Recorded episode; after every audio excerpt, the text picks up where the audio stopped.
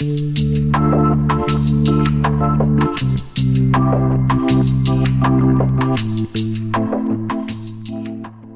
and welcome to season two, episode 22. I sort of feel I should be standing on one leg and with my ha- hand on my head or something. Isn't that the, the cricket thing when you're on 222 or 111 or uh, something like, isn't it called a Napoleon or a Nelson or something like that? Oh, yeah. Hmm. Yeah. So if there are any Yeah. cricketers out there who can correct me on that, One, it's, I think you stand on one leg. I think You the umpire has to stand on one leg. Fun like if they're on one one one or two two two or whatever. Yeah. So so we're on two two two today. So uh, but we're not. We're pleased to know that. Please don't. You don't have to picture us standing here on one leg doing the pod, podcast. We haven't quite gone that far. But anyway, I digress. Um, we are sat here as usual at Glossop Gasworks, and I'm here with my fellow podcaster David Wright. So good morning, David. Good morning. And- this is uh, the fir- first day of lockdown, and I have to just stress that we are at work because we have to be, and we are very much socially distanced. We are definitely socially distanced. And if you take the population density in this building, I don't think there are many people who can be more socially distanced than we are. I'm more socially distanced here than I am at home. Well, certainly are. Yeah, I think I'm the same. I'm the same, and it gets good exercise on the way in here. Absolutely. But, but we digress. Yeah, and, and today we thought uh, it's actually quite a pertinent time to be talking about this because we wanted to talk about the sort of the importance of the human touch in marketing and in, in business. Because in the current tech world, it seems to me that it's becoming a more and more rare occurrence that you actually get to talk to a real person or communicate with a real person. And also, how much better the experience tends to be when you can get to somebody who actually knows what they're talking about. And it seems to be that at the moment, the objective is to try and automate real people out of the equation. So we just thought it would be good to talk about this idea of the importance and the value of real human interaction. And I will, I'll put something on the end of there when it's needed, uh, because I would suggest that actually where automation works really well, it is actually good to maybe automate people out of the equation. Yeah, I, I, absolutely, and I think it's uh, you're saying it's it's good to talk to people. I think it's good to talk to people when you can't sort it out for yourself. Yeah. Because I think the, the problem with talking to people is that, and this is obviously this is a bit of a bugbear of mine, but you have to explain everything to them, and particularly if you find yourself talking to a number of different people, at maybe at a supplier or whatever, you end up having to explain yourself several times over as you talk to different people and explain the situation time and time again. So I think, undoubtedly, from my perspective, my ideal is that actually I don't need to talk to people, but that is only any good if the technology I'm engaging with is delivering what I need. And I think there, Yeah. that, that's a, a real big issue. That it's a very poor scenario if you if people try and, as you say, engineer the human touch out of a system, but fail to replace it with an effective and customer centered technological solution. So, and I think in practice, yes, you do need, there are always situations where you do need to have the human touch and, and somebody to talk to, but those people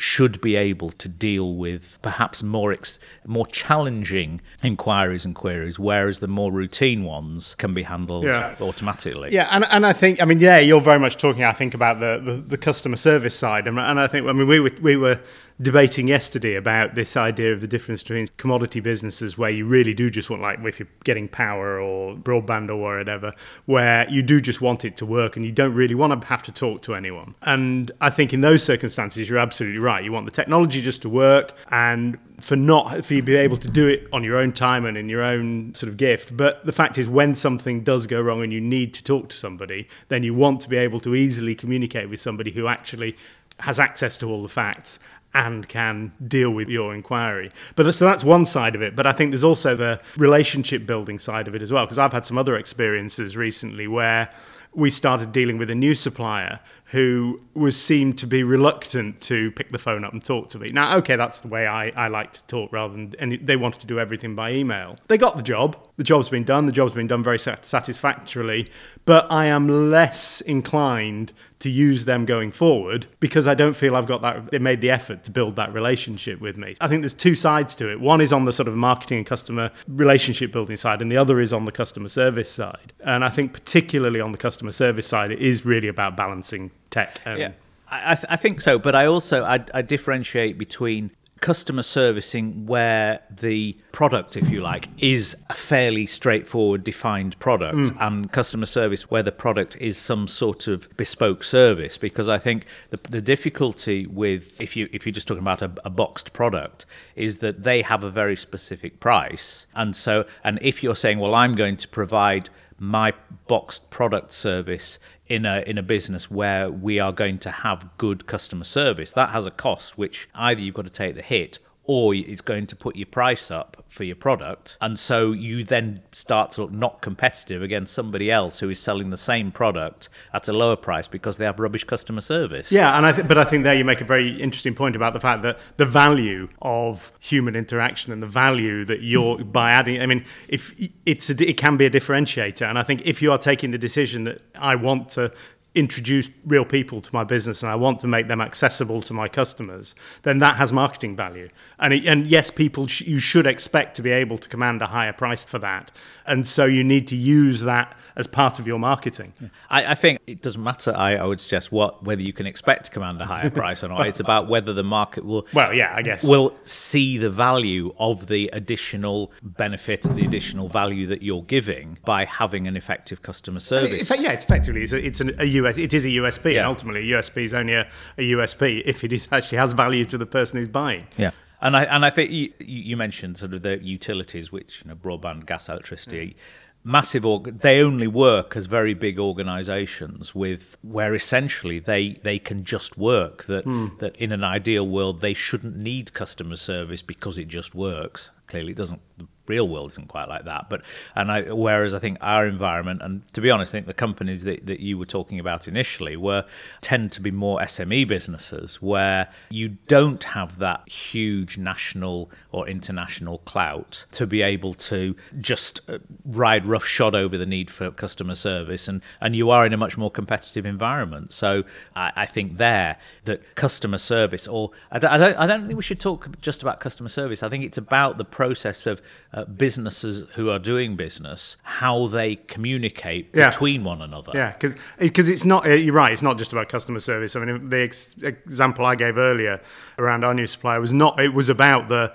It was almost the sales process. It was the marketing process, but also the process of delivering the service they were offering. So it wasn't just about customer service; it was much broader than that. I agree with you. I think it's about it's about, as you say, how businesses and yeah, we're talking business to business predominantly here, how they communicate with each other. But having said that, my my next sort of example is you know you talked about the sort of utilities and people like that. I have an example with with Amazon. You know they, they I have a love hate relationship with Amazon. I think I would love not to use them because I, I know that I can see the damage they can potentially do to the market in terms of the, the power they have.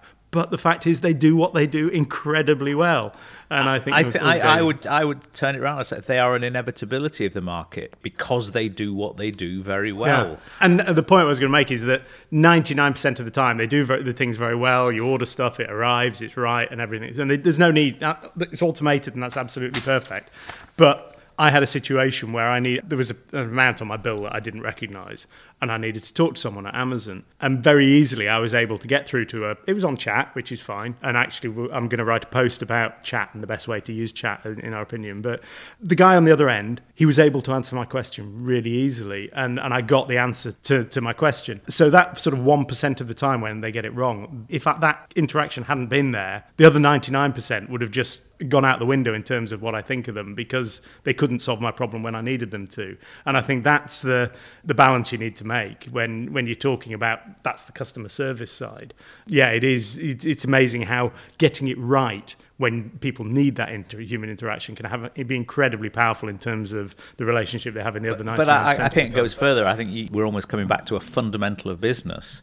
The fundamental of business is getting it right. That you need to be able to do whatever it is that you do very, very effectively. And we were having a discussion the other day where I was saying that in an ideal business, you don't need any customer service because everything just Hmm. works. And you came back quite strongly to say, yeah, but that's not the real world. And I think you're right, it's not the real world. But nonetheless, in terms of processes and systems, it, we should be aiming to have that perfection. Yeah. But at the same time, recognizing that that perfection doesn't exist. So we do need processes to handle the times when it doesn't work. Yeah. Uh, but those processes need to be perfect as well. You need to be striving to make them perfect. And that's why making sure, and I think this is something that you were talking about the experience with Amazon. I've had a similar experience with Microsoft, to be fair, that they can be a little bit challenging to get through to because they have quite strong triage systems hmm. to make sure that they to make sure they're putting you through to somebody who can answer your question.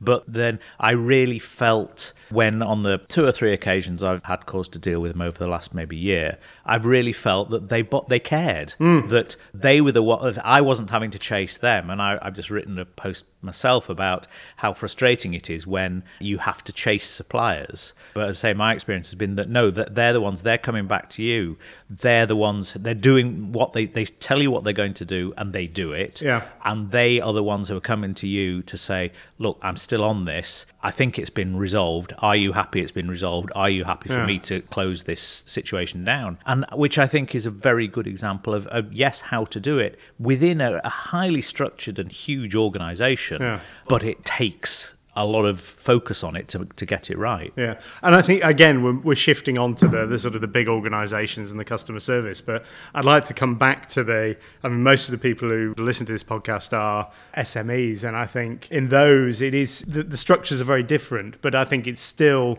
that, and almost the, the the human interaction can be even more important, but it can also be more challenging because you know, we have to accept that people are expensive. And actually, if you're going to have good people talking, communicating with your customers, you've got to pay them well. And, and so it is going to be expensive. So I think you do need to acknowledge that and look at ways that if you are going to have people who can talk to your customers, you've got to acknowledge that that has value. And you've got to basically make sure that your, your customers acknowledge that has value and look for customers who do value that. And I think building that connection between the level of customer service and the level of human interaction that you deliver and the value and the potentially the price that you're charging your customers, the value you're offering your customers, that has to be connected. So it is really is a, a big marketing. In the the Amazon example, I don't think it's particularly a marketing thing. It's just it's in the, the old hierarchy of needs thing. It, it's something that just has to be there for it to work. But I think in the, the SME world, it is a real benefit that can be sold and should be sold. But I, I think that again, coming back to the SME world, I think you can take that idea further, and, and I think let's just move away from the concept of having a quote unquote customer service team who sit there Yeah. dealing with customer queries because that implies there are quite a lot of customer queries. And the problem is, as, as we all know, we've all experienced that when you deal with a customer service department in a, in a business, particularly in a big business, true, but, but equally in a smaller business, it's a bit, bit luck of the draw as to who you end up mm. talking to because there will be some who are very good and others who, to be honest, really don't know what they're talking And, about. and I think the issue tends to be when you don't have a customer, because the customer service team suggests they've been hired for the job and are trained. The issue is when you have people. I mean, you had an exam uh, experience in a bike shop a few where you happened to talk to the wrong guy. He was probably very good from a technical point of view, but from a customer service point of view, he was terrible. But but but I think I think that I'm saying that as a it's not always practical, as particularly as a, a very small business, uh, to actually set up a fully focused, dedicated customer service team. But I think I would I would turn it around and say, well, no, our focus should be on delivering to a very high quality in the first place. So coming back to what I was saying a few minutes ago, in principle, we don't need a customer service Yeah. team, but we recognise that every now and again we do. But we want to drive it that it is so rare that we actually need customer service input that when it does happen, we're going to put our best people on it. Yeah. And so it's not that you have a customer service team, but that you have people who are effectively multitasking. And a, a good example is in a very small business where it's it's owner managed, maybe the person who should be dealing with the customer service inquiries is the owner, Yeah. is the boss, Yeah. because they are the person who is going to be most ready and most able to deal with customers' inquiries and hopefully come to a satisfactory conclusion and, and make decisions. I think that what can often happen is that the concept of customer service is, is seen as a, a less important thing. And so the people try and palm it off onto somebody somebody else Yeah. rather than take on the responsibility and deal with it themselves, where they're likely to, if you do it right, get a much better result if somebody with with real clout can deal with the situation. Yeah, and I think you're right. The, this idea of palming it off onto other people, I think I get a sense that I don't know why, but there is becoming culturally a a desire not to talk to people. You look at when people have the opportunity of picking up the phone or texting or emailing, people will tend to use text a lot more than they will use the phone. Now, why that is, um, it's not what we really want to go into here, but I think people seem to have this increasing reluctance to actually communicate directly with people. I mean, in that case, it's, it's about talking on the phone, but you know, communicate directly with people. And I think for that reason, they maybe try and push it onto other people. But actually, as you say, in a business, very often, particularly small businesses, that personal interaction is actually one of your key selling points. And so it's actually really important to get it right. But equally whoever wherever it is in the the organization i think it's important to make sure that anybody who has any communication with customers understands the importance of that communication and the importance of, of getting it right and the importance of, of using that communication as part of the sort of the marketing and selling process whatever that interaction might be And I think I think it and actually done properly, it can be a really powerful Absolutely, tool yeah. because I think in, in business, you know, mistakes happen, problems arise, and often it's n- the issue is not the problem. The issue is how the problem is dealt with. And I mean, there was the, the classic example. I know it's going back to a bigger company, but was it Domino's Pizza who had a slogan that um, if it doesn't arrive within 30 minutes, then it's free. Yeah. And they actually, I don't know if they still do, but they had a policy of a certain percentage of their pizzas delivered were delivered at 31 minutes. At which point they said, "Oh, sorry, we, we it's more than 30 minutes here. It's free." Hmm. And so, what is essentially can be seen as a problem, late delivery of your pizza, becomes a really powerful marketing Yeah. tool because. Hey, these guys, you know, I got my pizza for free. Yeah. And I think you can apply, uh, not necessarily giving things away for free, but apply similar approach to any customer service situation, any situation when businesses are, suppliers and customers are talking to one another, that actually just be honest. Hmm. Be if you've made a mistake, hold your hands up to it and focus on dealing with it rather than trying to justify it or excuse and it. you're absolutely right. It's not it's not where things go wrong that's important. It's how you deal with them. I mean, I think it's we're going to start winding up now, but before we do, there is I just need to mention one thing. I think I mean we, we mentioned it briefly earlier about chat, but I think we can't have a, a podcast about human interaction in, in marketing without the mention of chatbots, because I think they are. I know a few probably it's not so much now, but 12 months ago they were being sold as the, the thing that you know apps to build chatbots and all of these sort of things. And i don't know i think they're, they're great if they're basically just a, a an automated search feature to get you through to the right bit of technical information but in principle i think with, with chat there has to be two things. Chatbots you have to very much i'd say that you are talking to a chatbot. You have to be very op, uh, open about it. And don't pretend you're talking to a they're talk, people are talking to a real person when they're not because it will be very obvious very quickly. And i think it's you know chatbots i guess it's one of those things that again used correctly they're great but they are abused so much I think. I, I think it's simpler. What is your motivation for a chatbot? If Yeah, your I- motivation, very true, most- yeah. if your motivation is to deliver better service and what what you have set up does deliver better service, not necessarily in your mind, but in the in the Hmm. eyes of, of the people who are having to use it. If they feel they have a better solution using a chatbot, uh, Yeah. engaging with a chatbot rather than tr- perhaps trying to wait for a, a, a real person, or wade through technical yeah, documentation then then that's that that's fine. If you're bringing in a chatbot to solve an internal problem, then perhaps that's not so good. And just I'll, I'll just something that uh, happened to me last night, which I, I'd never seen it before, and I thought this was quite interesting, particularly in the light of uh, where we're at with with retailers having to shut and a lot of online shopping and what have you. I was actually it was uh, the company was the Boots, the Boots website that I happened to be be on it yesterday, and I went onto it and I got to a screen that said you are in a virtual queue. Oh i've had those yeah Please, please wait. If you refresh, you're going to go to the back of the queue. Now, there's an argument to say, well, you shouldn't need it because you should have systems that are big enough to uh, and robust enough to handle however many clients or how many visitors you've got. Note Zoom, how effectively they did it in the back in the earlier in the year when their usage just grew and grew and grew like topsy over a very short period of time. But if it is a short-term solution to a sudden problem, I thought it was quite neat, mm. rather than just a site not working. Mm. But as I say, it wasn't ideal because I didn't get what I wanted. But at least I was being informed, and if it was something that actually was only on for an hour or two while additional tech resources came into play you know, I, th- I thought that was that was yeah. quite neat. And I, and I think I mean, we will we will sort of wrap it up there. And I think as a, a sort of a parting thought, I think it, this this mo- idea of motivation.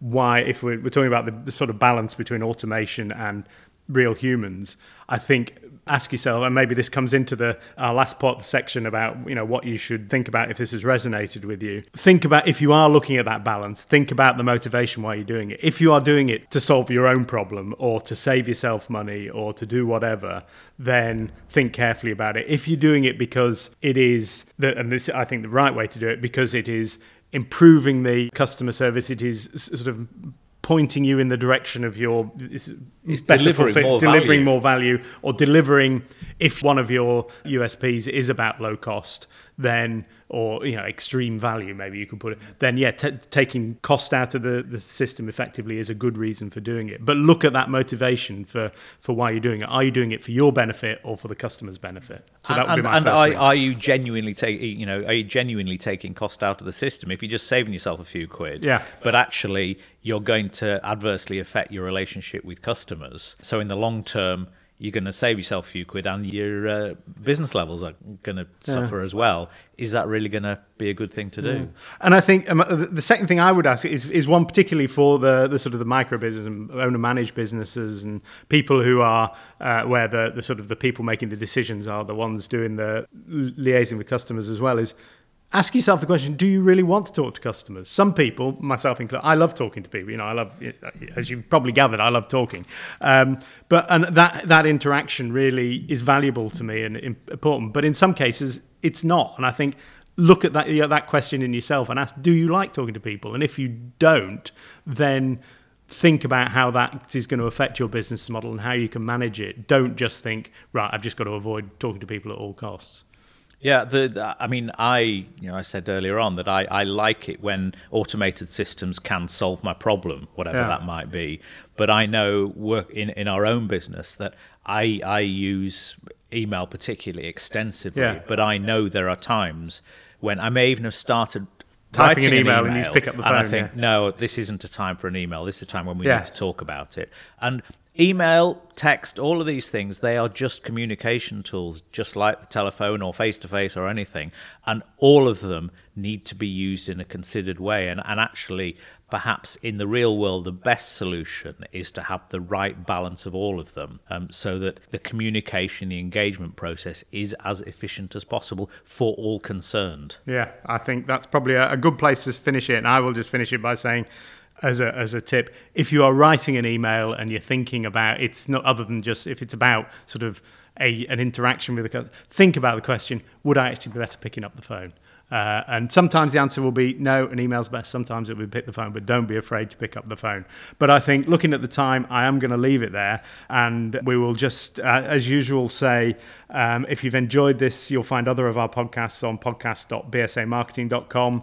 You will find posts. Um, talking about this subject and obviously previous subjects in previous ones on our website, uh, bsamarketing.com. And you will find us ongoing through the week at bsamarketing.com on social media, particularly uh, Twitter and LinkedIn. Uh, and I think we should also congratulate ourselves for getting through the whole podcast without, until I'm about to do it now, mentioning the American election. But uh, I'm not even going to give you a chance to opportunity to come back on that one. I will leave it there and I will say for now, goodbye and. Um, happy marketing. Go democracy.